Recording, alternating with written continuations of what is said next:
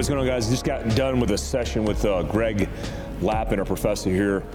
Um, we're doing classes every single day. You'll catch me on the mats as well, depending on the day that you get here. Um, but sessions are open between performance and recovery group and jujitsu and the mats. Uh, it's really cool, man. It's it. I mean, a lot of it's coming back to me. It's good to train.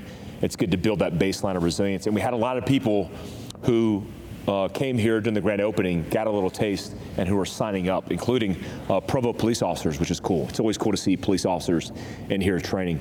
Um, Mike Force Podcast, Bert Sorin is the owner of Sorinex, a family owned business that specializes in getting fit, building resilience, um, custom builds. They do a whole bunch of different builds. Um, really good friend of mine, somebody who puts being a father, a good husband, living that lifestyle of being resilient, um, being a good man, being a good human being. And he's one of my favorite people on the planet. We talk about uh, fatherhood, we talking about uh, hunting, we talk about a family, all the things that are important to us on this Mike Force episode. I hope you guys enjoy. Make sure you check out Sorinex Outdoors, uh, Sorinex period. Um, it's all in the links in the description down below. Make sure you also subscribe and hit the notification tab. A lot of you guys watch this, you don't subscribe. I want to be able to send you out the notification when the next one drops. The next podcast you should see from me is going to be on the border um, in Mexico uh, on the border with Texas because of all the things that are going on right now that aren't being reported in the national media. I hope to talk to a few experts on the border when I'm there in the first week of October. Appreciate all the support. Enjoy the episode. Thanks, guys. Bert Sorin's in the on, in the house in the new house, the new uh, yeah. Fieldcraft HQ. Thanks for being here, man. Hey, thanks for having me. Yeah. So let's talk about uh, a little bit about your background and then how you got into Sorinex and all the things that you do. Sure. Uh, here's here's if you don't know who Bert is, you should. The the biggest thing that I've seen from you is your ability to bring people together in such a positive and impactful way. And and that's uh, you know a combination of being a man of God, a man of faith, being a good human being, and then also the ability to network, like being a professional. Thank you. And and you know it, it's reflected in your your business and your equipment and all the cool things. We'll talk about the Tomb of the Unknown Soldier, yeah, which is a really cool story. But let's hear about your background and how you get out sure, to Sorinex. Sure, yeah. So um, my dad was a, a, a, lifelong lifter, and when he was a little kid, he started building things. Only child. Mom worked all the time, dad worked all the time. So they basically just told him, hey, you're not allowed to leave the house or the yard. So whereas a lot of other kids were getting this social interaction, he was kind of left to his own. So he would lift weights and build stuff. Yeah. So kind of fast forward, he ends up starting this weightlifting equipment, and we don't even call it a company. It was just it was called Sorin Equipment out of our garage in 1980 um, when he was a PE teacher because he was teaching kids. He knew or felt like they needed to strength train, which was pretty far off for 1980. It was yeah. the whole little kids don't need to train, whatever. And he was teaching kids snatches, clean and jerk, stuff like that wow. in kindergarten. Wow. Because he's like, no, they need to be able to move. And now yeah. we're seeing the, the opportunity there of, of growth and gross motor skills. So he was really on that track back then. And so the school he was working at said, Hey, we need some weightlifting equipment. He's like, Hey, I'm, I'm kind of building some stuff. So it was a very, very grassroots start. Never intended to be any type of big business. Never, we didn't take on capital for the first 30 years. Wow. Uh, it was all self funded. It was all. Was he just welding equipment together yeah, in, in the... his garage? Wow. Well, we had carport because rich people had garages. We had a carport. Yeah. You yeah. know? Uh, so yeah, doing that. But then he would be a PE teacher he would uh, get off uh, class. He would teach the weightlifting class, a jogging class after he did bus duty because he would make he would sell his bus duty to the other teachers so they didn't have to do it. So he would do their bus duty for five bucks a week. Wow! And so then he was just like, "Hey, I'm just going to hustle." Before uh, steel shop would close, he'd take his his uh, FJ Land Cruiser, 1974 Cruiser. Oh, I got one of those. Yeah, do you? I have one sitting in my front yard. Oh my god! Running 1974. 19. What color is it? It's green. Okay, it's his, ranch green. It came off a ranch in Arizona. His was baby blue. Bought it for forty four hundred bucks, uh, brand new from the from the dealership. That's what I was brought home from the hospital. I was born really? on the floorboard. You have to get one of those. I know. He sold it 28 years later. He oh. sold it for $4,500, and he was like, "I made money on it," and I was just like. Ah, I wish you still had that. You could find. I bet you could find. I know. I, I want to. So I know. I've been kind of digging around trying to find. it. I found the dude that he sold it to, and that guy sold it. You know, whatever. Yeah. But it's kind of like that's why I learned to drive stick on the whole deal when I Oh, was a so kid, cool, and so like that was my first Yeah. vehicle. I mean. You know the, how it rattles and everything, man. and how they you know, it's, like, woo, woo, woo, It's the so whine. janky. Oh, so janky. It's like an army jeep. Yeah, we used to call Yeah. it Armstrong steering because you had to have strong Oh, arms. so cool, You know, man. and uh, but yeah, I could remember like every time coming back from hunting and fishing trips, falling falling asleep in the passenger seat because of that Yeah. rattle and that hum and that you know. And it's just so anyway. So yeah, so he had the cruiser. He would tie steel to the top of the cruiser. He'd run down before the steel shop would close, bring it back home, port a band, whole thing, cut cut apart equipment. So that's how we started. Interesting. And um, Thirty years of that. Before it, it evolved. well, yeah. So I mean, we were we started doing bigger jobs probably eight or nine years into it, which is, Oh. I mean, it's kind of funny. Eight or nine years. I mean, most people don't keep up with anything for more than three or five. Yeah. So uh, right 86, 87, 88, somewhere we started getting some bigger college jobs, but still it was a one man team with a seven people in the shop. And you're growing up in this as a child. Yeah, so that, I at that time, so I'm in I'm 10 years old while this is happening, and so I'm a little elementary school kid, and and I watch the stress of him as he's doing this. I don't understand. I just know Daddy's stressed. Yeah. and I hear things about different things happening, and just Wild West, man. It was just a total freaking Wild West. Like hitmen sent out, like this wild shit. Yeah. So you know, this goes on, and and I learn about strength training through just being around because he had a home gym, and we were he had a big group of people that come over and train, and so I was always just around it and saw men doing hard things. Was he it a strong, big, Very, strapping very guy? Yeah, yeah. So I mean, he was he's six five. Uh, yeah, he was 230, 240 through the 80s.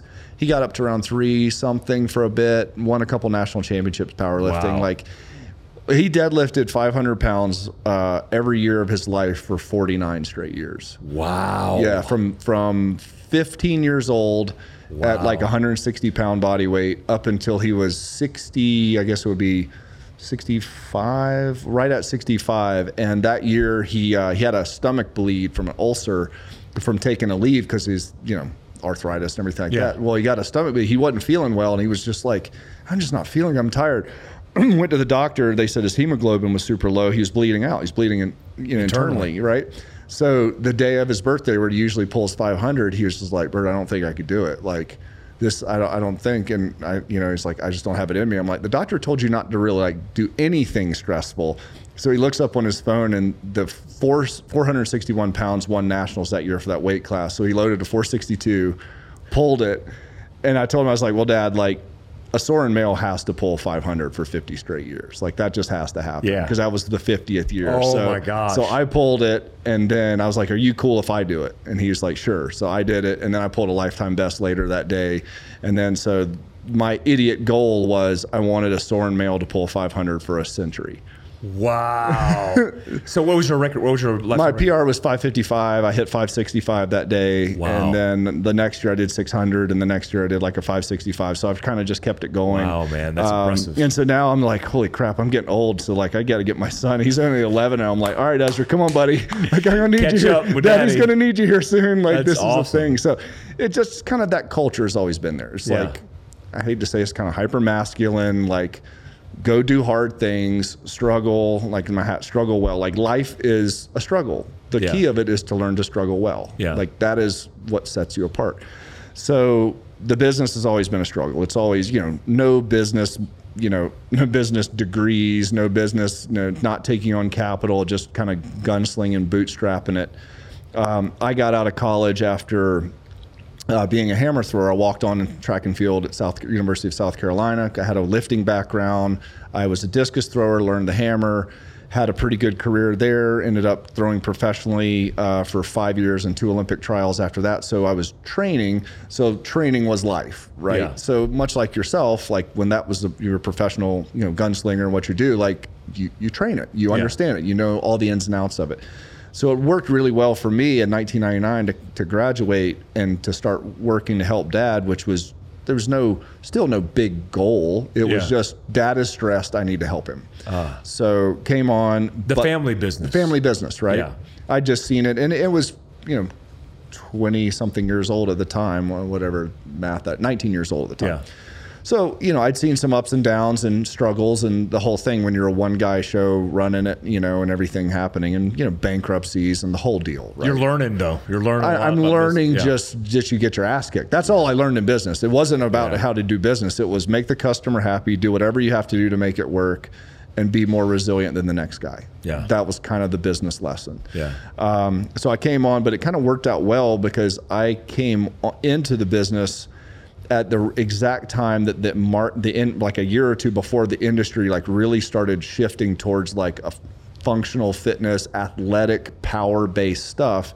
Well, that was my life. That's Yeah. what I was doing. It was kind of like if you were a sniper and then all of a sudden everything went to precision rifle. You're like, hey, this worked out. Yeah. You know, like Easy transition. Yeah, it's like cool. This is a marketable skill. Like knowing how to power clean a lot of weight, all of a sudden is a skill that because you do it in the '80s, no one gives a shit. Yeah. Now the entire world understands. Yeah, and and so like I'm coming into that like five, six, seven years before CrossFit, and so you know we're putting that spin on the ball within the market, and then things like CrossFit, and just you know that just kind of shifts. In, in professional sports training, that was kind of the heyday of it, that early 2000s. Yeah. Just so happened I'm a 25 year old semi professional power athlete. So Yeah. it's just, I picked a good time Perfect timing. picked a good time.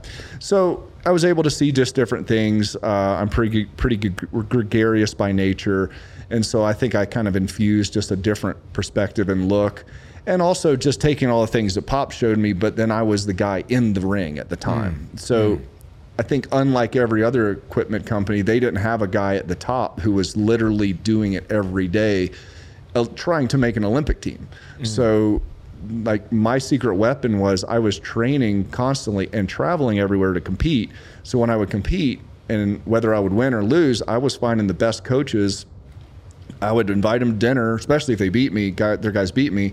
I'd take them out to dinner, I'd feed them beers, and basically get them drunk enough to tell me how they're beating me. Wow. And I did that for like a decade. Wow. And so, like, but then I would take that information back and I go, oh, they're doing this exercise. There's nothing that does that. And then I would invent a piece of equipment that would change the industry because, you know, what some Hungarian guy is doing on no budget, it's a really cool exercise, but there's nothing in the American market that does it. So I had this interesting, like, this this tapped into where the industry was going to go Yeah, because you're doing the thing. because I'm doing the thing because Yeah. I I I, ha, I I I was undersized for my event, so I was having to figure out how do I flip over every stone and overcome maybe some genetic deficiencies or developmental deficiencies or, or experiential like how do i hack the system mm. so my my goal became how do i hack the system and later i became a highland games professional mm. well the average highland games pro top 10 guy at that time was 6'5 287 average Wow. in the top 10 guys. I was 6'3, 240.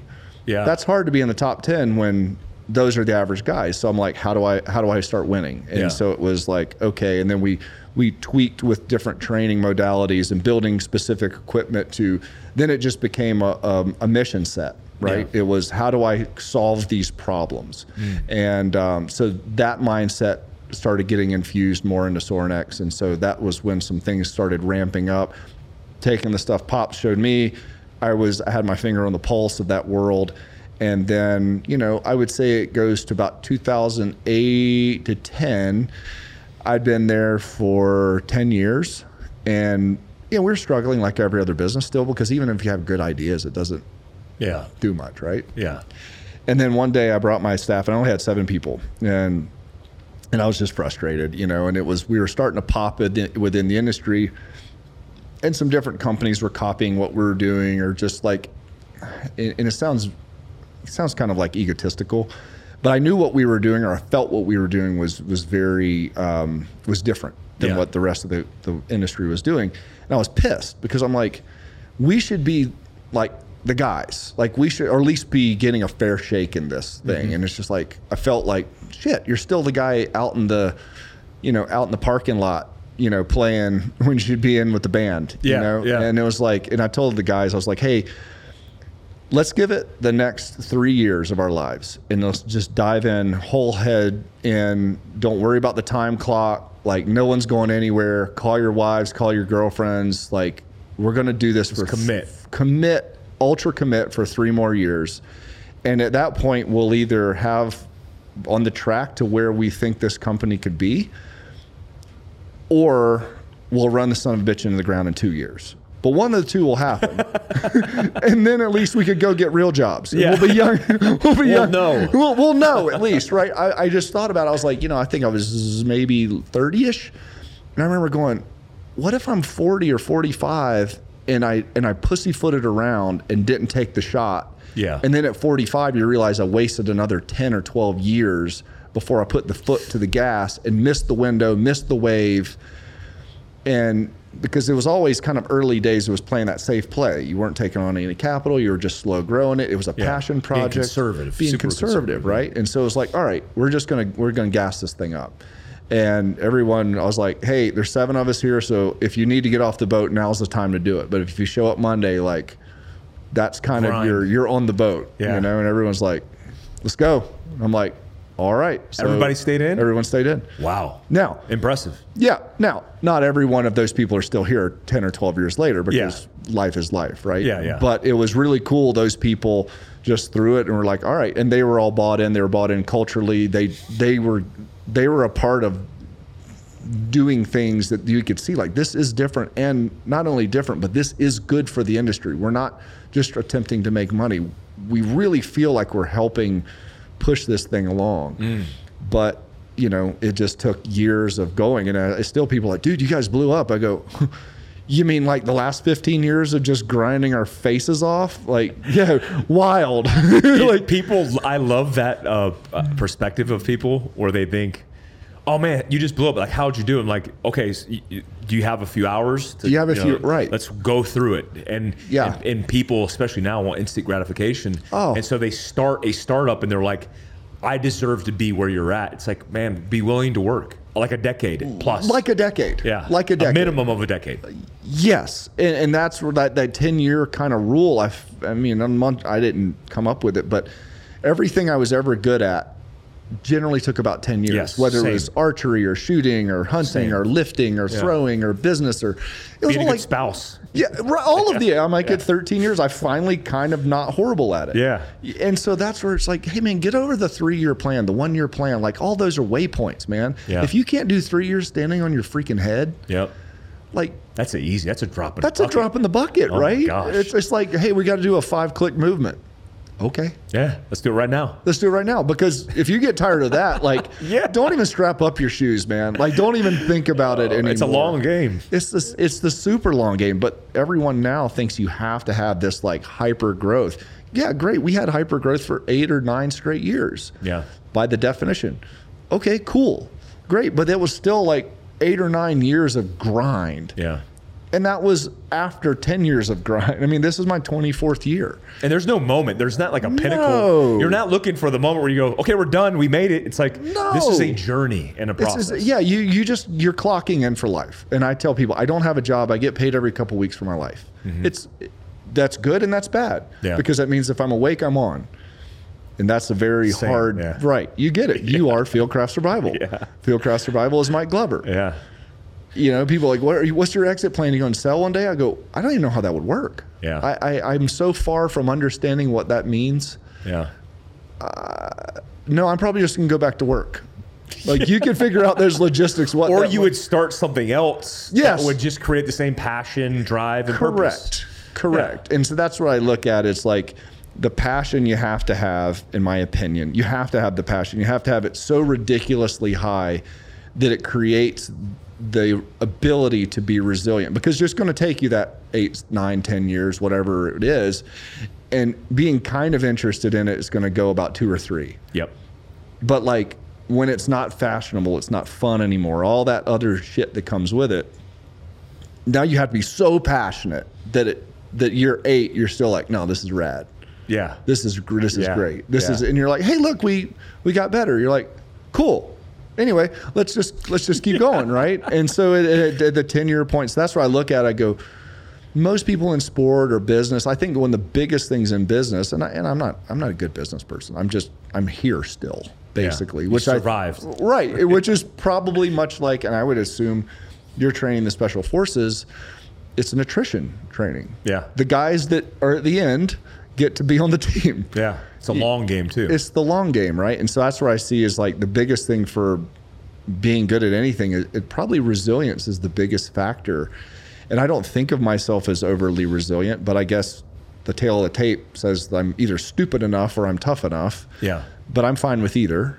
Yeah. And but I think a part of it goes back to it's what I love, it's who I am, and you don't stop at life. So if this is what life looks like, then just keep showing up and keep swinging, and you're gonna. In a 10 year point, if most people quit in three, that means, in my opinion, mathematically, you're going to be three point something times better than most people in the industry. Yep. Because you've just put in more experiential time yeah. When everybody fell off. when everybody fell off. And that's what I saw in throwing and everything else like that. It's like, hey, you do this for 10 years, you lift a bunch of weights, guess what? You'll be freaking strong. You're going to throw far. You're going to do like you shoot a gun or shoot a bow for this month. You're going to be just good at it. Yeah.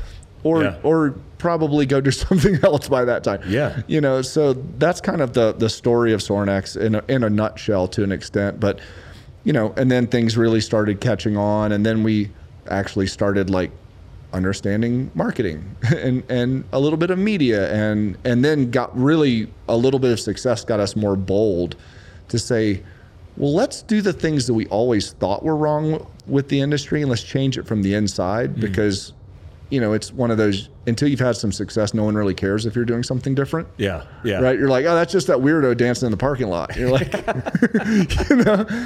But once you start having some success, and they go, oh, you guys did so and so weight room. You guys did this other weight room. Then it's like, oh, you guys must kind of know what you're talking about. Hmm. And then you could kind of go, good. I'm going to shift it a little bit. I'm going to shift the hmm. party a little bit to more, just frankly, what I believe the industry should have been more of. Hmm. And is that egotistical? I don't know. Like, It's working. well, it's right. If if you go to a party and everyone has a weird vibe, well, you just start being the change. Yeah. And then a couple people are like, "Hey, man, Mike's really fun to hang out with," and you're this guy. laughing. They're hanging out, and then everyone in the room's kind of having a good time, and it's like, "Cool, we changed the vibe in here." Yeah. But you can't do it from outside Yeah. you know and so that was i think what we kind of were able to do and then you know in the last six seven years have we've been super blessed just like people like yourself uh, have just believed in us and given us these super cool opportunities you know I, I pinch myself all the time i'm like yeah, you know at one point we, we, we said you know again not egotistically but it was just like looking we're like we're, we're kind of becoming the go-to guys for the go-to guys Yeah. like people who can afford anything but to lose. Mm-hmm. And and like in one week we had uh, your former place you worked, mm-hmm. the one in the Navy, mm-hmm. the Patriots, the Lakers, Wow. and Bezos. Wow. And I'm like, huh. So like the best of all the entities That's really all cool. called in a week. Wow. That's And I'm just impressive. like, huh. we must be doing something this right. is weird. this is really strange. How'd this happen? yeah, and you kind of like, and you, you're like, oh, that was wild. That was super cool. And you're like, okay, you kind of stop everything. You go, what are we doing right now? Hmm. What it, what is so helpful and valuable? Like, let's take like a screenshot of this moment, not for hmm. posterity, but to kind of like after action it and go, hmm. what helped us get to this point? What made so and so believe in us? What made it, do they still believe in us after the fact? Like the after action is But it's you. That's what it is. You know, I, like when I engage with you at um, SIG, at the SIG Hunter Games, Yeah. it's you, man. You have this, you know, I've been told, not to sound egotistical about it, but um, I've been told the same thing in a similar way. You have a certain energy. And, and uh, you certainly do, no question. I can't I can't remember who it was that just was saying this recently. It might have been a it was a podcast. I think it was Chris Williams' podcast, Mm-hmm. and he was talking to a guy about the the the energy of people. And there's people who kind of suck energy away. Mm-hmm. Sure. And there's people who, when they walk in the room, everybody just gets energized, right? Mm. And it's either positive or, or negative or or neutral, right? Right. And, and most of the people that I, I interoperate with, because it's just an association, it's neutral. Mm-hmm. But when you go and interoperate with high level players like yourself, like Andy Stumpf, Sure. like Evan Hafer, there's something magical about that. But also, um, it's not addictive; it's um, compelling because it, it makes you want to be around that more.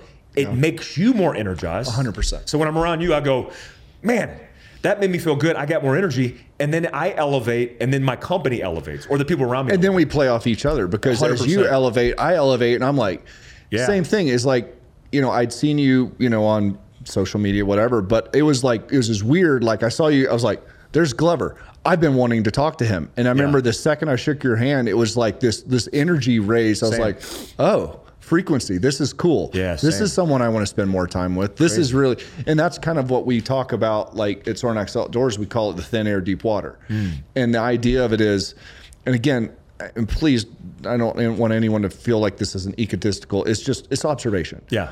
Is as you go as or my experience is I shouldn't say everyone as I've gone through life, the more I've been successful and the more places I've found myself, the more interesting the people are higher up that mountain. And I don't mean like a socioeconomic level, it's just from an extraordinary side. Yeah. And it's interesting because I keep running into like the same people. like like you you go up this mountain and you're like, man, this is freaking rad.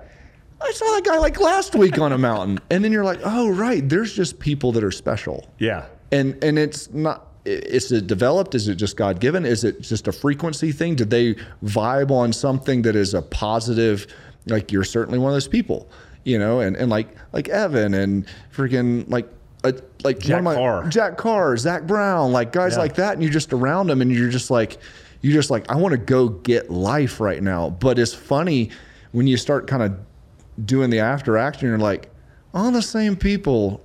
Like there's like and the groups of course like intermingle but that's the thin air and i go oh is it like is it difficult to breathe that thin air up mm-hmm. there? But the people who can are very capable they're very interesting. Interesting. and so that's what i kind of like go oh he's he's a thin air breather too. Like Yeah. he or she a Laura Zare, a perfect example. Mm. Just a different animal. A Brian Peters, a Yeah. different animal Animals. animals. Yeah, and you just go, you're such an interesting creature. I want to be around you and I want to pour into your life and show value and try to help you on whatever voyage that you're in right Yeah. now because I want to be front row seats to it. I don't need credits. I just want to see you succeed. Yeah.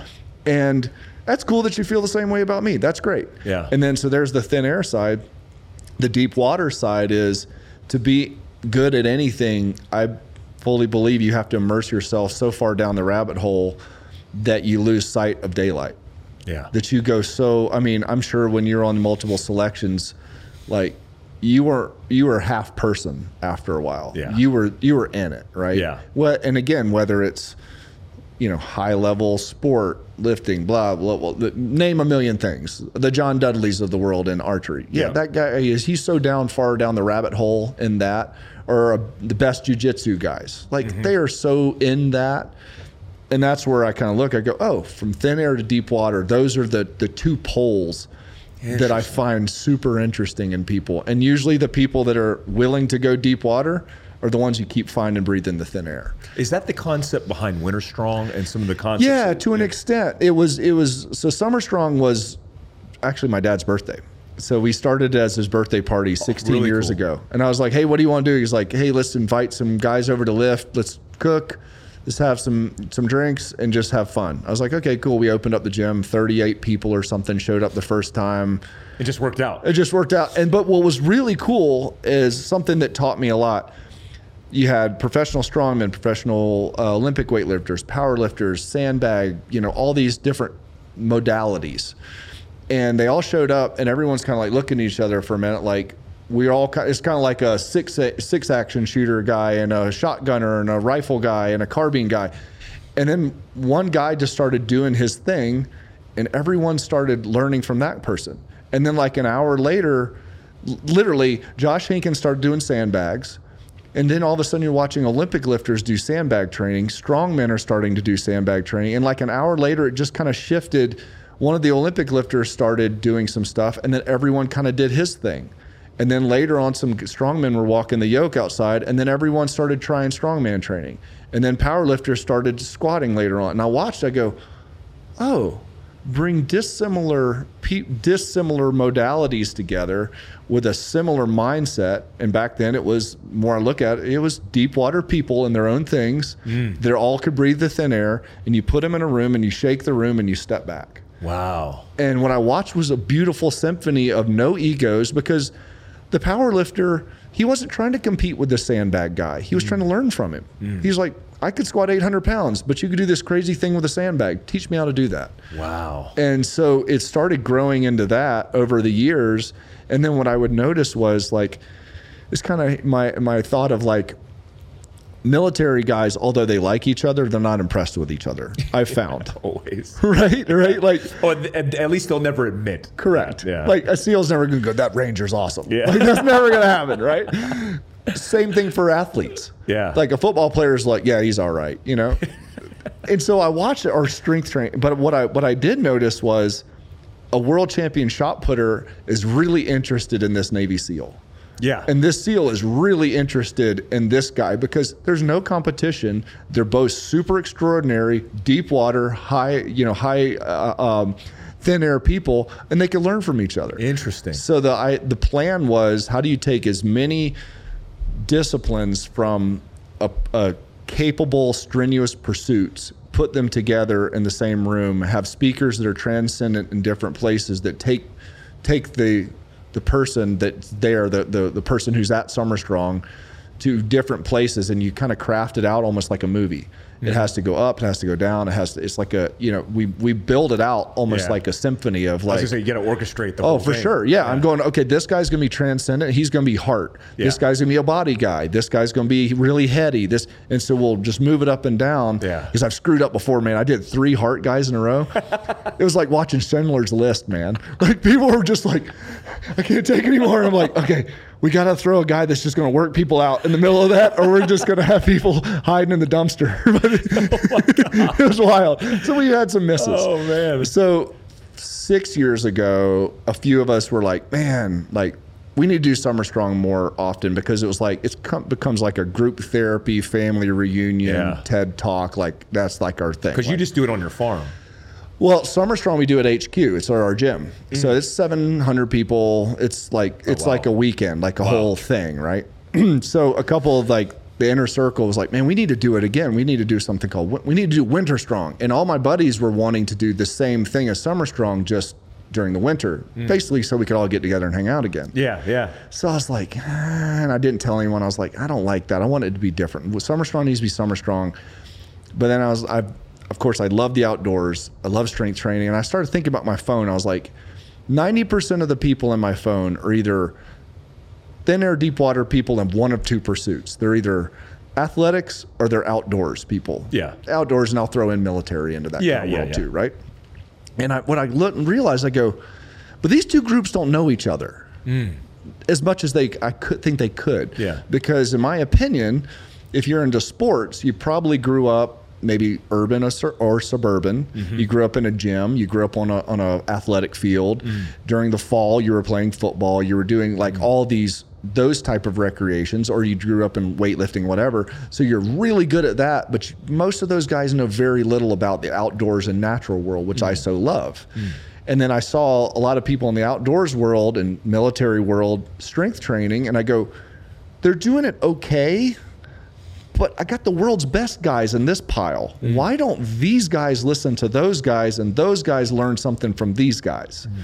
It's like a knowledge transfer. Correct. Yeah. A dual proposition of like, hey, we want to teach you some rewilding because you've been in a mm. football helmet your entire life and been in a gym or a basketball gym. Like, I want to teach you primitive skills and outside stuff and all these things these people just live on. And these guys, if you want to be more durable and all these other things, why not listen to a guy who's a world champion and trained 10 Olympians? Yeah. And so it's like kind of a, I'm going to bring my two friend groups together, but under the caveat is we're going to do it at my farm. We're going to, everyone's going to camp out. It's going to an immersion event. We're going to pick the crappiest weekend of the year to do it. Hmm. It's going to be February in South Carolina, which you would not think is miserable, but it is. Oh, cold and miserable. Cold and miserable. It's, it's, hum, it's humid. Yeah, you remember like the Fort. Fort Bragg nonsense. it's similar, brutal. right? Brutal.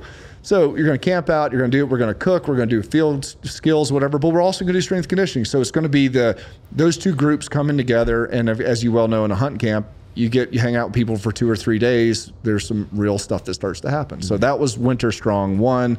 It was always just we kind of kept it low key. It was invite only, like, hey, let's just see it how how it works because it was, you know, you have guns, you have bows, you have some beers at night. Like that was one of those. You got to keep that one pretty tight. You can't just start. Yeah, Come yeah. one, come all. It's like, oh boy, you could have some weird stuff go down. You have a derby going on. Yeah, so that was how Winter Strong started, and it, we're I think we just did year five or six, but it was um, it was was super cool. I know Dee came out this past Yeah, year, and, yeah. and it was you know we need to have you come out. I can't wait. think I, you'll. I, want to commit. And but that's kind of how that worked out. But that's kind of my pet dream of now that I'm no longer trying to make a steel ball go really far f- from my feet. Mm. Like I have to train for something, and it's like why wouldn't I train for the thing that I takes up a lot of bandwidth in my head, which is hunting and the outdoors and stuff. So then, not that I'm the first person by any stretch of imagination to compare to put those two together, but I think I'm one of the first people that had the level of friends in both.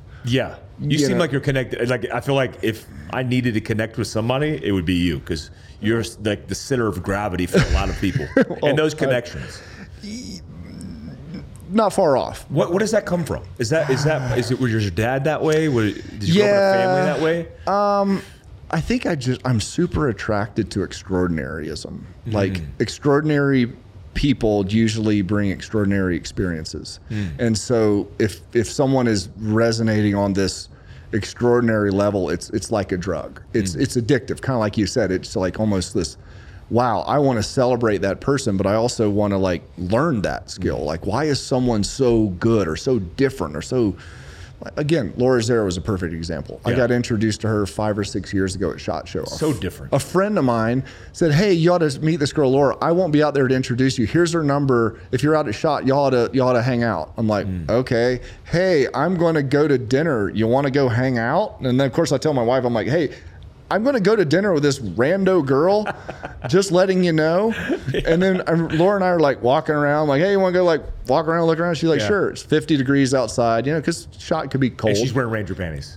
totally wearing she's wearing tights and a tank top and uh, as a gentleman i'm like hey do you want to wear my jacket she was like no i like being i like being uncomfortable and i'm like you're different Yeah. you know and then so we started talking Yeah. and, all this and then that night i was like i want you to speak at summer strong and she's like i don't know what that is but okay Yeah. And And, she would show up. and she showed up Yeah. and she just blew the doors off of everybody and that was like what it's world? not a gimmick, it's real. No, and then like what she- she lives in a tree. She lives in a tree. Yeah, yeah. And then she came down to South Carolina. I was like, hey, I got to go check some some hunting stands down in a swamp. She's like, okay, cool. Takes off her shoes.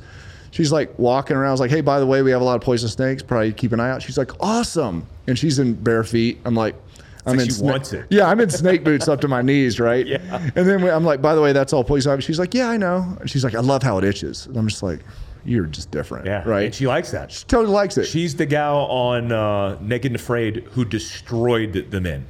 Destroyed them. That Hawaii episode where that guy's like, Yeah. he's like burned and she's out eating lobster, like hunting lobster and eating lobster on the. Uh, she's like, yeah, this is easy. Yeah, she has like the Crushed it. highest highest personal survival rating of all time Oh, on yeah. any show. She's she crushes. yeah, she went. So right before she went to Alaska, we were talking, and then you know, and she called me when she got back. I was like, "Hey, you're alive. You're good." She's like, "Yeah, almost got eaten by a bear, but." She's like, the funny part is, is like I gained 22 pounds going into it, and I only lost like 19 or whatever. She's like, it was honestly too easy. I cried when I left because I didn't want to leave. She's like, we were making, uh, uh, what was it, like cranberry or raspberry compote on top of our salmon and feeding it to the camera people because we had so much food that we had made. She was like, we were literally making meals for the camera people. I was just like, you're a savage. She is so awesome. She is just ridiculous. so like those Yeah. are type of people. It's just like I want to just drill in and go. I want to see how everything works. Mm. What makes you tick? Why does this tick? And then I, I, I think I have a gift for learning through people's experiences, yeah. And that has saved me a lot of heartache because I generally don't have to make a mistake if I watch someone else make it. Yeah.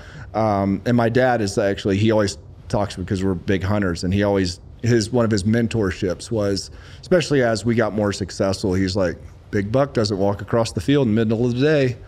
And it's just kind of that, hey, a big buck knows he's a big buck. He didn't get big by being stupid. Mm. And once he realizes what kind of antlers he has, you're not going to see him doing dumb things in Yeah. the middle of the field. Yeah. They don't do dumb things. And Yeah. so that's something I've always remembered in business and things like that. Like, don't go do dumb things. Hmm. And but watching people, I could listen to their story and go, oh. I don't have to go do that now. Yeah, I know how make that I know how this plays out. You know, and so that's where I love talking to super interesting people because you you basically hack the system. You just you download everyone's data and you go, this is great. Now It's readily available right now. readily available, Yeah. right? And so, uh, this, so that's kind of like the summer strong, winter strong. Sorinex Outdoors is really just kind of a pet project that, you know, it's that's where I love fell in love with Fieldcraft Survival because you guys have done like the the ethos and what you're doing was all the stuff that I was attempting to do as a kid or my dad was teaching me and and but you guys have put it in a program and you're making it available for everyone that's you know dad wasn't reading the foxfire books and showing them all that stuff. And like we would have a when i was probably 10 12 years old he would put a pile of gear out. When i i go over and stay over his house because i was you know uh, parents were divorced i'd go over every other week you know.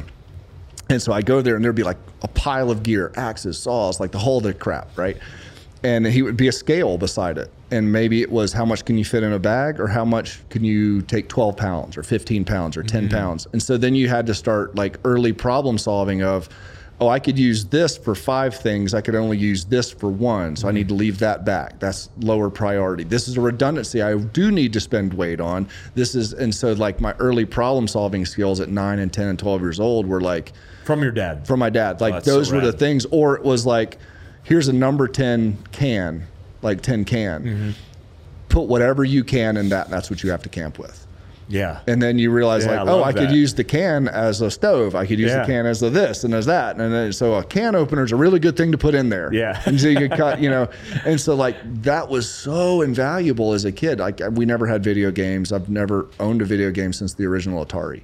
Wow. And so it was always like, you come home, you you're you're allowed to play with any guns you want. You have to confirm that they're unloaded first, and when you're done, you have to clean them. Hmm. So it was like, hey, Dad, I want to. Can I see the 458 win? He's like, sure. I'd have to check it. I'd have to confirm. I could run around the house and dry fire everything I wanted, but when it was done, I had to do a full clean of it. Wow. So it was respect of that, and it, I realized like I'm not going to go do something stupid because I got I got to actually clean it afterwards. So- consequences, there's yeah. consequences, right? Yeah. But then that was never uh, guns were never like ooh, like Yeah. it was you could you could play or mess with them anytime you want as long as you ask me, but it's your ass if you don't. Hmm. And so it's like, well, that's an easy one. So the answer is always yes if I ask, and if I don't ask, I'm it's it's a spanking. So Yeah. okay, this is really easy. So the same with my kids. I've taught them since they were two or three years old. Was know I would test them. I would of course unload a gun, whatever. I'd lay it on the ground. Same. Yeah. And they'd walk by and I'm like, Ezra, what's that? And he's like, gun. And I was like, what do you do? He goes, tell daddy. I go, right. And I go, and so now it's Yeah. not an issue. They they see guns going in and out, probably much like your kids. Yeah. Going in and out of the house all the time. And it's like, it's almost an annoyance. yeah. Don't make it a novelty because that's how kids get interested. They want, they're Yeah. curious. But now finally, just this year, my 11 year old's like, Daddy, I want to learn about guns. And so I gave him a gun book. And so he went in there. He's like, Do you have something that looks like a Luger? I like the way those look. Cool. And then so we would go, you know, I have a little gun room and we go in there and I'm teaching bolt action, lever action. And I go, at that, at that age, I knew all that, but he just wasn't interested nor ready. So I wasn't going to push it. But now he's like, well, what about this? What does this do? And so we'll go through a full thing. And he's like, now he'll ask, hey, can we go look at the guns? Yeah, sure. And so, So awesome. it's it's it's neat because as a gun and guy, like part of me, like my heart was broken when he wasn't interested in it. And like, or my kids, I'm like, oh my gosh, like this is what I want to do. And you know, I had something six or eight months ago. My oldest, I mean, it, it hurt. It it was like one of the, you know. So I asked my son last fall. I said, "Hey, buddy, you know, it was like a Sunday afternoon. I was like, "Hey, I'm going to probably go hunt this afternoon. You want to go?" And he was like, "No, I don't want to go." And I'm like, "Hmm." I was like, "Well, it ought to be pretty good." He's like, and he just looked at me and goes, "Daddy, I don't really don't like hunting." I'm like, "Oh, oh, okay." He goes, "I'm not trying to be mean. I just, I just, I don't really like guns and like I don't really like hunting." He's like, "Don't be mad." And I'm like, nobody. I'm, you know, I'm, I'm inside. I'm like, you know." And I go, "Well, why is that, bud?" And and it and it still almost chokes me up. Still, he goes, "Because hunting means you leave." Oh. So he uh, associates that with you being gone. He associates when he wakes up in the morning and I'm already gone, Oh. Oh no. right? Oh, that breaks my heart. Yeah, and I go, And I get that because most guys, when they grow up hunting, and I mean, they're in the household hunting, they're leaving the kids behind. Sure. And, and, you know, it's like dangerous, liable, Yeah, or yeah. You go on elk it hunt. It's a week.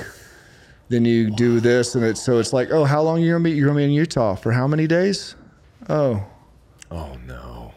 And then you know come home, and then may- maybe I'll only go to the farm and hunt two hours. Yeah. But I'm either missing dinner or I'm missing breakfast. Yeah.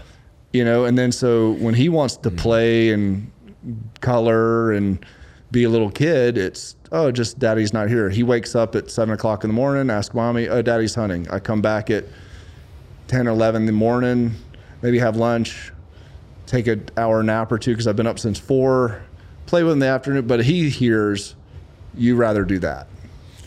Uh, yeah. Interesting. How do you fix that? How do you come up with a? I had to metabolize it. I had to, first of all, hey, I understand. I'm sorry. Yeah. You're But now right. he's of age. You're spend right. More time. You're hunt. right. Now this was only eight months ago. He just wasn't into it yet. He uh-huh. just kind of it wasn't his thing. And then I asked him a little bit more, and he goes, "Well, he goes, I don't think we you know should you know kill animals, blah blah blah." And I'm like, "Where is this coming from? Like, hmm. Came from somewhere, right? came from somewhere. Had to come from somewhere." Yeah. So he was reading like these Ranger Rick magazines that were like more environmentalist versus conservationist. Yeah. And so it basically painted everything as everything's endangered.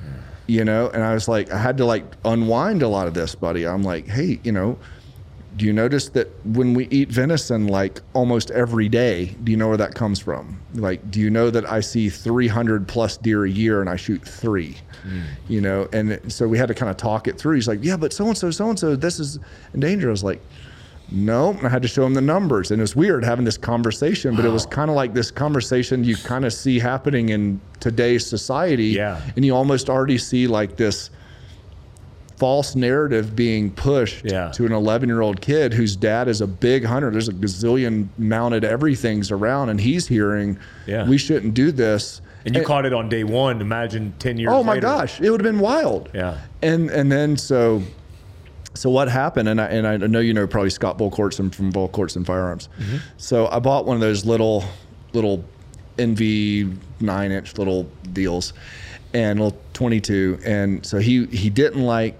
he didn't my son didn't like the the recoil and he's a little bit on the spectrum or at least was at one point so they have a, a what they call a, a, the prims, the primitive reflexes. So Yeah. if someone has not worked through those primitive reflexes, he's through them now. Still has a flinch response. Flinch response. Yeah. exactly. So that was one of the, one of the tests. You could walk behind me and go, "Hey, buddy, I'm about to clap my hands," and he goes, "Okay," and you clap your hands, and he would still respond. Yeah. You know, and but what they said was very interesting. You very well may know this, but they said that is the foundational base of how you deal with. Um, with, with uh, surprises in life. So your 16 years old girlfriend breaks up with you for no reason. It, it triggers the same response because you didn't know it was coming. And so until you get those prims taken care of, like that's going to be a, a foundational building block. So anyway, we worked through some of that, but the the recoil still was just like he wasn't having it, which is really weird because we'll wrestle. And my gosh, that kid is so tough. Loves getting hit. Loves getting Yeah. like just My just, boy too. I, you, I, Oh. you, you could open hand slap my boy, and he's like, "Okay, let's go." Exactly. Like, but it's wild. It's like there's something of a shotgun going off. It's Yeah. like the I don't want to do this anymore. Hands yeah, it back. It's audible sensory. Something. So I had this little silenced 22 with a red dot on it, and I threw a bunch of ping pong balls out in the field, and or first balloons. And then he started shooting those, and it was like ka-ding, ka-ding, ka-ding, ka-ding, and all of them popped. And there was that sensory, like, ooh. He's like, Daddy, can we do that again? And then it was balloons again. Then it was ping pong balls. And then by the end of the day, he was going 10 for 10 jumping ping pong balls around the, this field. Wow. And now he calls it his gun. He's like, Daddy, can I go shoot my gun again? And I called Scott. I go, if I had to buy this gun every week, it would be worth it. Yeah. Right? It would be worth that. Because Yeah. then my little seven year old's like, oh, well, he thinks it's cool. And so everyone just thinks it's the coolest thing in the world. It's the best thing I've ever purchased. Yeah. And so now it's like, okay, now what's the next caliber uptick? You know, we go and go run a 556 with a can on it.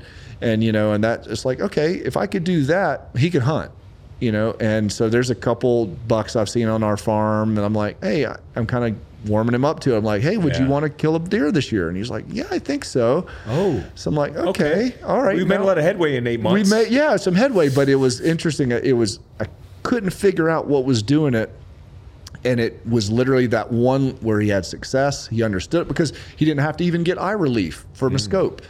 It was just a little, you know, delta point, Leupold, wherever mm. the red dot was. He got it. I didn't have to like. There, there's nothing he could shoot at both eyes open, like, and that mm. was just. I look back and go, okay, that was a godsend because it was just a very packageable thing that a little mm. kid could use, and you have success, and now we're going to ramp it up from there. But then, so now all my kids are like, I would, you know, I told him the other day, I was like, hey, do you want to hunt? Yeah, daddy, when, what season's coming in now? What? Just like, okay, now we're working on it. Okay, So, that's good. Yeah, What are your ages of your kids? uh, so seven, my girl's nine, and my oldest is 11. that's perfect, man. so You're in the prime of their lives right now. yeah, and now they're they're fishing. I took them uh, catfishing earlier this week, and we got up. We caught 46 catfish in half a day, eating. and so yeah. And then they're learning to skin catfish and eat them. And then we had them last night. We did we did fish and grits and the So whole deal. good. Oh, and they were like, "This I is up so on fish and good." grits. Yeah, it's Oh. great, right? Yeah. yeah. We we uh, got butter, cast iron pan, blackened them, and then knocked them on top of grits with onions in it. It was so Oh good. my gosh. it was amazing. But then the kids kids are like so pumped about it. Then I was like, hey, remember, we had a great time fishing. We got up early. We did the hard thing we didn't want to do. We went out. We were prepared. We did this. Remember how fun it was catching all the fish. Mm. Then we had to go home. I know we were tired, but we still had to hang that thing on a nail on a tree and skin it and fillet it and do all the mm. stuff. And here's what we get. Doesn't it feel good? And because the, my two my two boys and my cousin's boy, they caught all the fish. So none of the dads did. We just sat back and let them. Oh, it. so cool. So I was like, you guys did this. You supplied the family with this awesome food, and we get Yeah. to do this more often. And so, but it's it's not void of work. Yeah, you're connecting the dots for them, and then they're like, "Oh, this yeah, is a good process." This is this is Yeah. great. And their favorite their favorite food is is is deer tenderloin, and, and so Mm. they go they call it lean steak because my son hates fat. So he loves it how lean it is. And he's Mm. like, Daddy, we get more lean steak. I go, I gotta go hunting. Like you gotta go hunt. Someone has to go hunting. That just we just don't get that. Yeah. And so now he's like. Okay, I kind of get this. Oh, like, that's cool. This is a part of the process now. So, so that was stuff he was reading.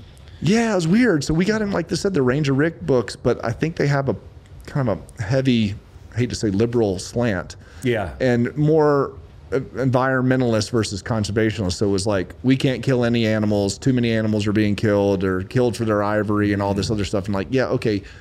The wild hogs aren't being killed for their like like let's be Yeah. realistic about these these situations Some here. good Tinder, yeah. it- Tinder reading material. Yeah, Just throw that in the fire. Yeah, yeah, exactly. It's like, all right, we're not going to get that one anymore. So how about some of those gun magazines and gun books? And so, so we're actually reading like uh, Archibald Rutledge, which is um, he was a poet laureate from the late 1800s Mm. in South Carolina. That he he grew up on this this farm down in South Carolina and like wrote uh, one of my favorite books. He, he wrote called "The Woods and the Wild Things I Remember," Mm. and he's recounting his life in a on a southern, basically a plantation, growing up and like all the crazy stuff that like kind of you know Mark Twain ish. Yeah, growing up in the South, that's, Yeah. that life. Yeah, that life, Yeah. and, and it's neat because like he's literally you know 100 less than 100 miles from where we are, so like the similar swamps and the same kind of Cane poles. And, Yeah, and so the kids, I read them that every night before we go to bed. Now they're kind of pumped up, like, you know, will I ever get to see an alligator? And I'm like, well,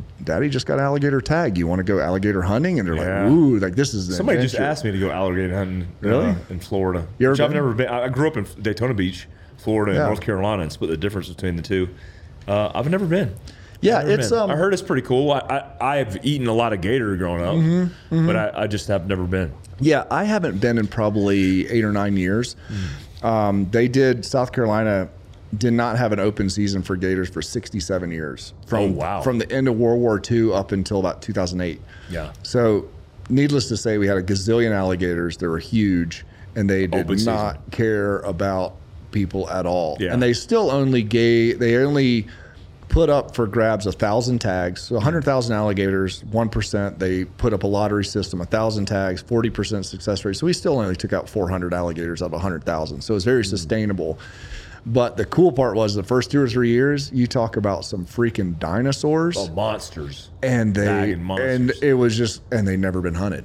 Wow. So it was like you know you're just it was a once in a lifetime Yeah. opportunity. And they're good meat. It's good meat. Oh my gosh! I mean the first cook one, it right, but- yeah, the, the ones we killed, the first one I killed was 12 foot four and weighed over 600 pounds. A lot of fat on them. I mean, Yeah. we still ate them, but it was not as optimal. Like I would probably an eight footer would be about perfect. But Yeah. but it was cool because you couldn't fish for them because you know they do the hooks and the whole deal.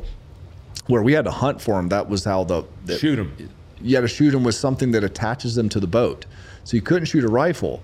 You had to shoot a bow, crossbow, or harpoon. Wow. So you got to get in on them. So it was like Harpoon, huh? harpoon. So That's a good reason to buy a harpoon. that's a wonderful reason to buy a harpoon. So Pops is the only person I know that's ever harpooned one on the first gig. Meaning, Wow. so usually we'll shoot them with a crossbow or a bow. We'll put a float on it. So you chase the float down. Yeah. You work your way, and as soon as you could get it up, you try to build a harpoon with a big rope, and then you can kind of horse them. You can't really horse a 600 pound alligator. You can just Yeah. keep up with him, and then bang stick him. You know, so it's a it's a pretty big ordeal, and you're doing like it fun. at night. oh, so it's It's wild. making me hungry. It's super fun. But Pop somehow got in on like a 12 footer and harpooned him like the first shot with a harpoon. And like that is a whole different animal. I could imagine what like the old dudes that were whaling must have oh felt Oh gosh, like. man. Because when you hit them, I mean, you feel that big. I mean, they're just a giant bicep, right? Yeah, They're just yeah. a giant muscle. And you just feel, whoa, whoa, whoa. You know, this thing moves and it's like that stick is moving. You're like, dude, this is wild. Or they go under the boat and you hear them, you hear the, the scoots go click, click, click, click, click, like under the aluminum boat. Yeah. So you're like, okay, these are big. You know, Yeah. his tail's out that way, They'll his head's out alive. that way. Yeah. And you're just like, Yeah. this is wild. It's just a fun adventure. You go out at night, you sneak up on them. A lot of it's done at night, right? Yeah, because because you could use a light. You see their orange eyes. Yeah. Otherwise, they're really tough to get on in daylight. I mean, they kind of know you're there. They're just more open to you know. Now they're so smart. Like I got a tag for this year, and I'm kind of like, mm, I mean, I'm gonna go, but it's like It's tough. it's it's a tough hunt now because all the big ones are either dead. Or they all moved to the sanctuaries because they're like, yeah, we're not we're, just like big deer, right? Yeah, they yeah. get shot up for a while. They're like, anyway, I'm going We to the to mountains. go. And the second you hit them with a light, their heads go down. I mean, they they've just oh, learned. They know now. Whereas the first year, they'd hear the waves on the boat and they would think it's another bull gator coming in and they'd come to you and they would breathe in, they and they'd float up out of the water and they'd put their tail up and you're and like, you had to pick of the litter. yeah, and you're like, this is awesome. And they're just these big, just dinosaurs. Dinosaurs. And it was just super cool. But, you know, Yeah. like anything, it I, I'm comes to an interested in because you're talking about the the dinosaurs and uh, your diet seems to be lean game meat. generally, yes. Wait, let's talk about. Um, you're on carnivore now. I am, and it's cha- look. I, I've done key. I've done it all, right? Sure. And in the military, I actually used to do a carnivore-ish diet. Okay. And I was just in my prime, and I just was really good. But I could I could get away with a lot. You know, my 20s. Well, sure. You know, you're 6'1". expending 8 million calories. Yeah, 225 and burning. I could eat whatever I wanted. So Yeah. And how old are you now? 43. 43. Got it. be 44 soon. And um, so, what is your physical fitness routine? Because I see you doing a lot of functional fitness Mm-hmm. and focused on mobility more so More so than I used to. than for you used sure. to. Yeah. And then, what's your diet like? Yep. Okay. So I go protein heavy. I kind of like tier it. Um, I have tried intermittent fasting. For me, it does not work well. I have to take on calories, and maybe it's just being a thrower that was You got a lot of muscle too. You got to feed that. Yeah, yeah, and that's where I feel I just don't. I don't. My my muscles died down, and and I as a thrower that was always undersized, I was used to eating three and four and five, well, four and five meals a day. Yeah. So like intermittent fasting for me, my body's like, yeah, screw that. That ain't Yeah. a thing. So. Um, get up. I mean, I get up. I do. I'm on thyroid medication, which is great. If you need it, test it, get it done. That changes the game. Um, First thing, water, thyroid.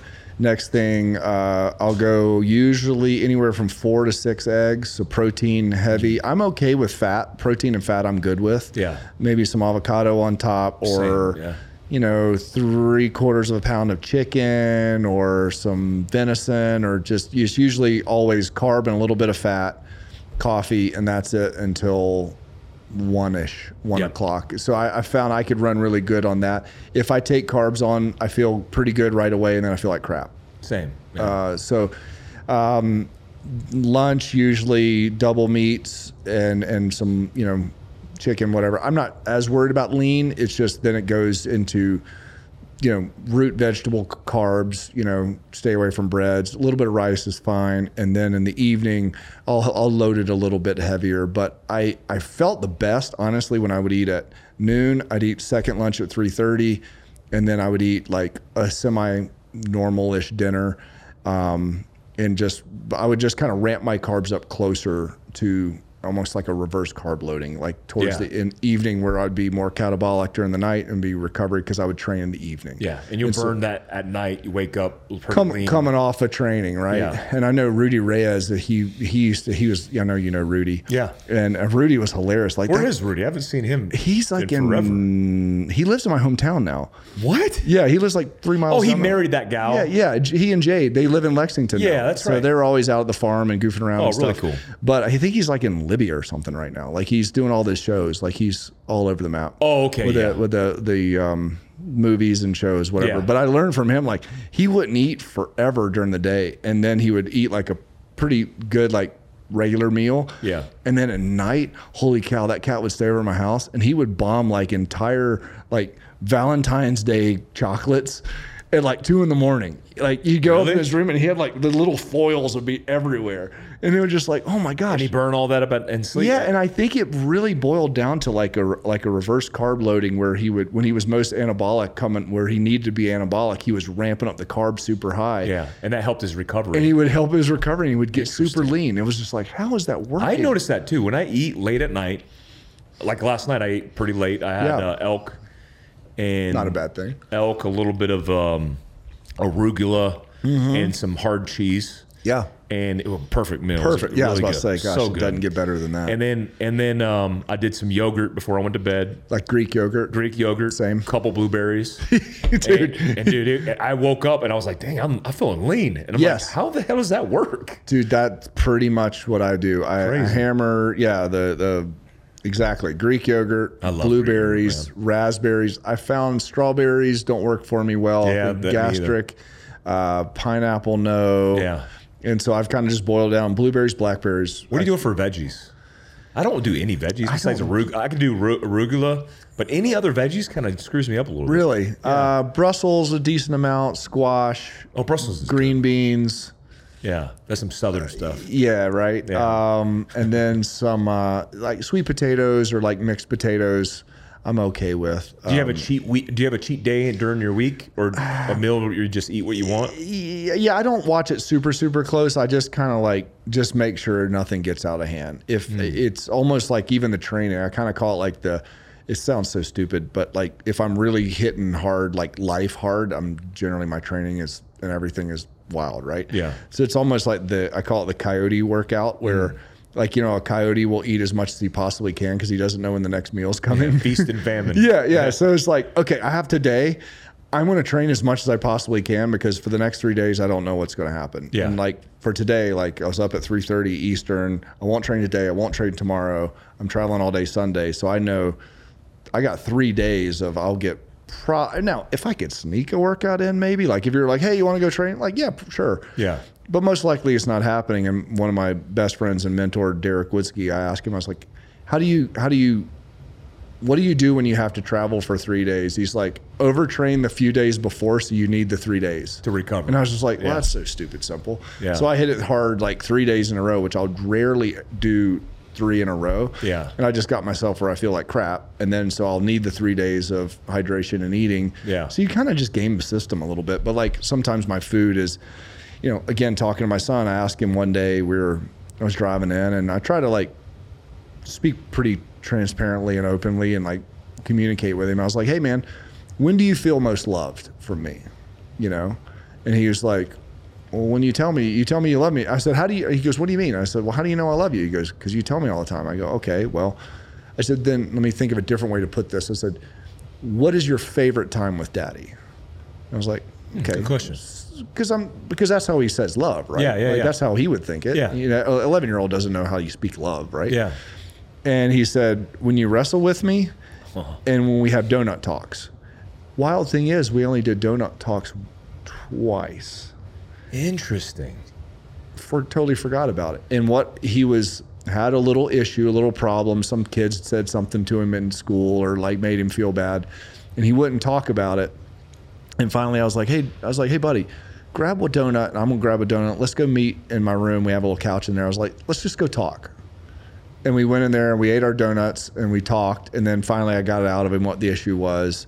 And then like a couple days later, he had something. He's like, "Hey, Daddy, can we grab some donuts?" I'm like, "Go there and talk." So now he associates. associates like we Yeah. could have transparent conversations facilitation of the- and it's only he and I and this is guy talk and you can bring up anything you want but we're going to eat a donut when we do it Yeah.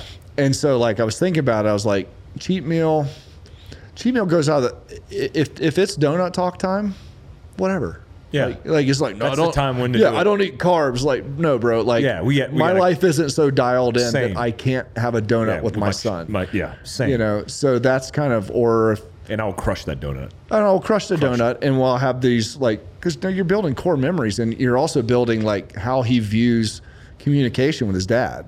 If I had to eat a cake, like we're gonna do that. Yeah. Like that's fine. Or if the wife is like, "Hey, will you come down into the dock and watch the sunset and drink a, a glass of wine with me?" Yes. Yes is Mm. The, the, answer, is always yes. the answer is yes. Yeah. My life is not so precision that I'm that I will fail to do those things when the opportunities come up. And so a lot of people have that. They just won't compromise. And it's like, Oh, That's man, tough. That's It's tough. It's great if you can. My question is just, what are you giving away? yeah, a lot. What are you giving away? Because really, if I'm, I'm making up numbers now, if I'm 12.0 percent body fat, is that really different than if I was 12.1? Yeah. Yeah. I'm not vain enough to matter. It doesn't matter. No Yeah. one's paying me to do any of that. Like I'm not competing. Yeah. Health and wellness is important, but I so know is- I yeah I know I generally eat Yeah. well. I generally weightlift as much as I can. I do functional movements to try to I call it keep the old man away. Yeah. You know I'll be 47 this year, so it's like how do I do as many things to stay as mobile as possible because I had kids later in life, probably like you did. Yeah. So I want to die a young man a long time from now Yeah. you know Same. and so like i want to do a lot of things with them i i want i think huberman said it no was it Attia said the other day it was really interesting he talked about how you're old or young and he said old or he says when you're young is are you still looking forward to something Mm. and old is you're only looking back of Mm. what you did meaning you're not looking forward to anything more and that's when you become old yeah. and so i was like oh Yeah. i have all kinds of stuff i want to do Yeah. and so, cool. I'm just 46 years, whatever you want to call it. I don't care anymore. Yeah. Like, You'll never be old. I'll never be old as long as I have dreams and things I want to do. So now the goal is, like, how do I optimize the space I'm taking up right now in life? But then also, I want to go on an elk hunt in the Deseret with my kids in 25 years when I'm 70. Okay, that's a goal. So I need Yeah. to be functional and able to do it. I want to, I want to do all these amazing things for as long as I possibly can. That is the, the crux of my training and my everything. Because again, I feel like in some ways I kind of stole from my kids by having them late, and I don't want to be that dad that at 52, like, oh no, you go do it. Can't, Yeah. can't do that anymore. And you know, and that that I feel like I'll be stealing our relationship in many ways. And and it's kind of like what my dad did with me years ago. Like he never threw the football with me, never threw baseball, all the stuff that a lot of dads do. And and at first I was kind of like, what the heck, you know? And then one day he told me he's like, he goes, I take you hunting, I take you fishing, I teach you how to lift weights and camping and survival stuff. He goes, because even if you were really good at baseball or football, you're probably not going to do it a day after you're 18. Oh, And he the- goes- the, real talk. The real Yeah. talk. And he goes, and if that's what we build our relationship on, I lose you at 18. Interesting. I was like, he goes, but I have Hunt a, forever. He goes, I have a hunting partner for the rest of my life. Oh I Oh have my a fishing partner for the rest of my life. That's some good dad He goes. I see you in the gym every day. wow. He goes, I get to have you. I will never throw a baseball with my child again. I was, but I'm like, man, you figured that out. He goes, yeah.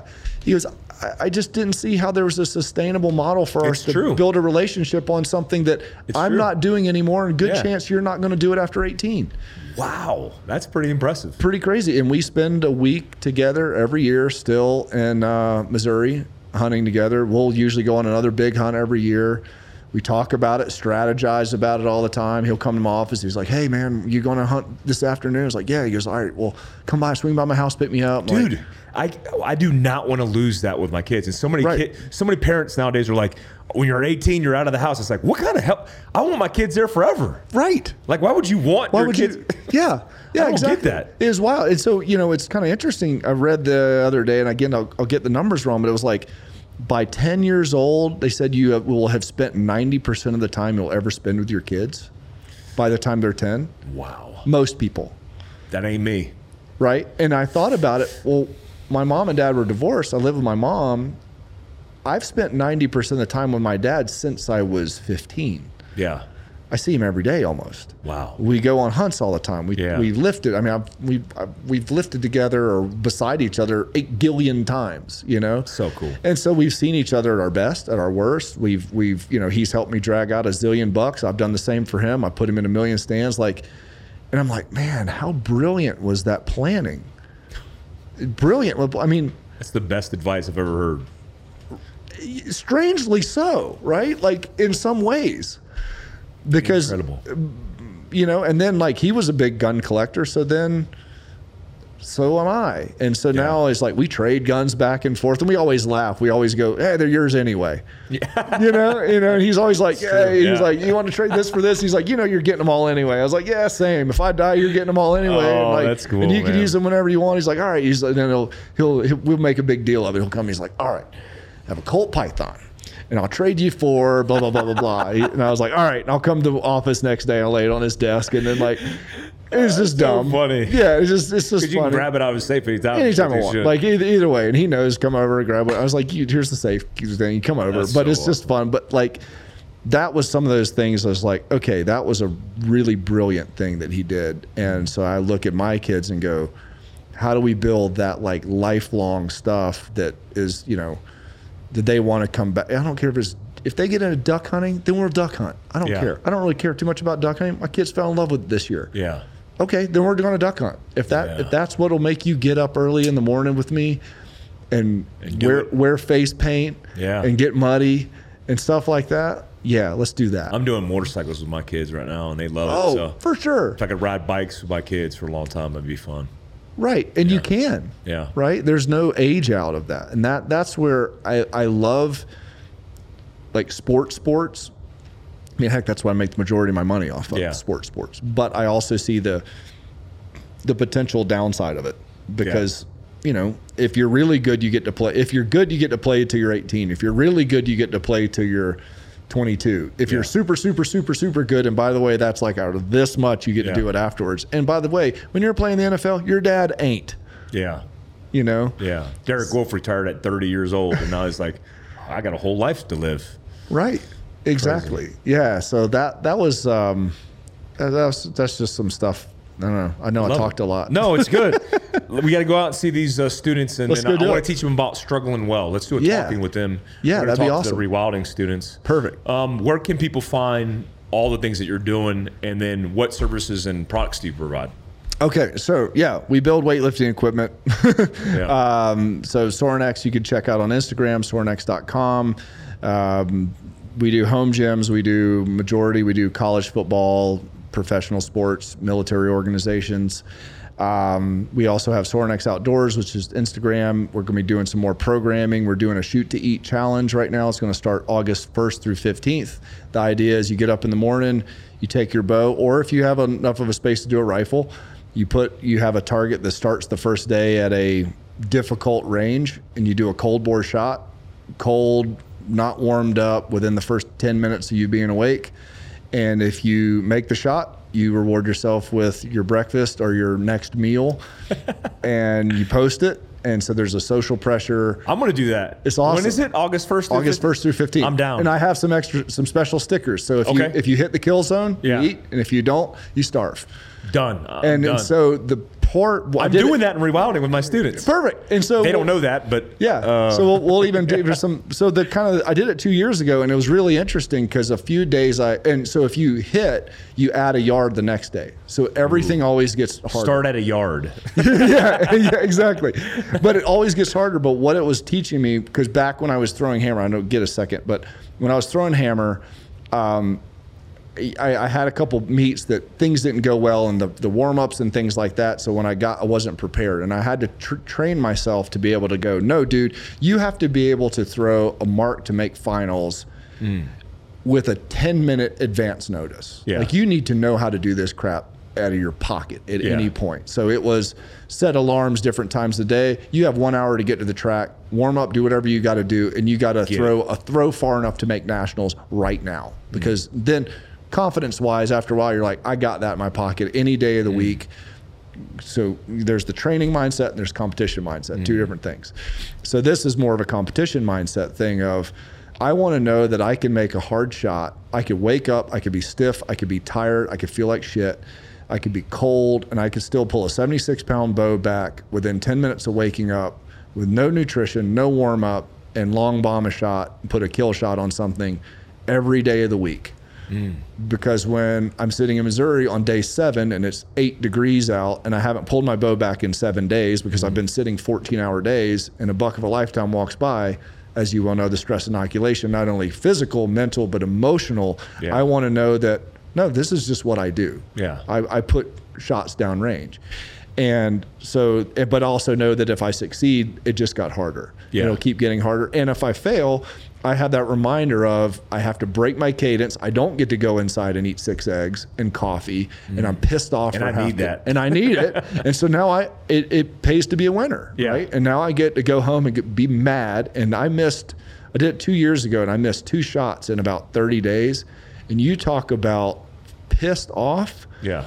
because as I saw it, I go, you're such a beep that you couldn't focus for 10 seconds. Yeah. You had only one job was to focus and hold that focus and get the job done. You had all the time in the world to do it, but you couldn't hold it together for 10 seconds. You have to be better than that. Mm.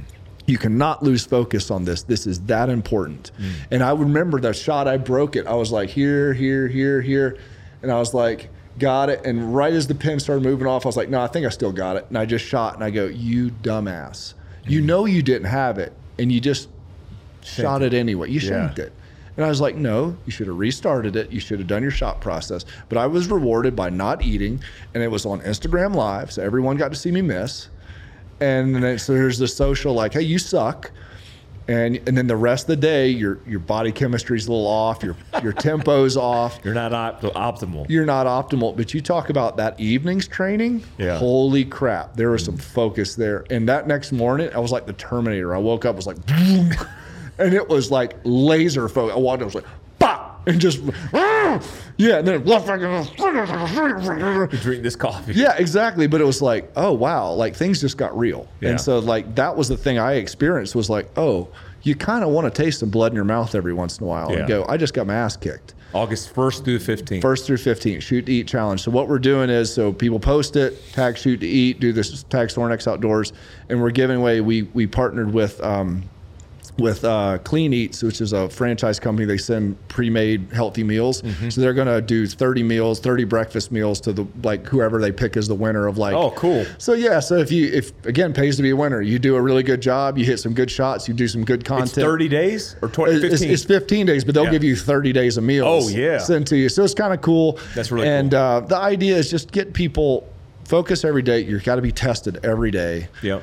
Are you doing it? Or are you not? Don't miss any days, and and just pull your shit together for one shot. I love it, man. And and if you if you fail, that's a really good really good message. And if you made it, it's going to get harder tomorrow. I love that. Sorinex.com. Sorinex.com is the website. Sorinex on Instagram. Sorinex Outdoors on Instagram. Bert Sorin, B E R T S O R I N on Instagram. I'm on Facebook too, but I don't. That's like for people my high school checking on me. Yeah. my mom. we'll make sure we hide that, that link down below. All right, Bert. Thanks for being on yeah, the podcast. brother. man. Thank you for having me, man. Thanks, man. Thanks for everything. Thanks, guys. Appreciate it.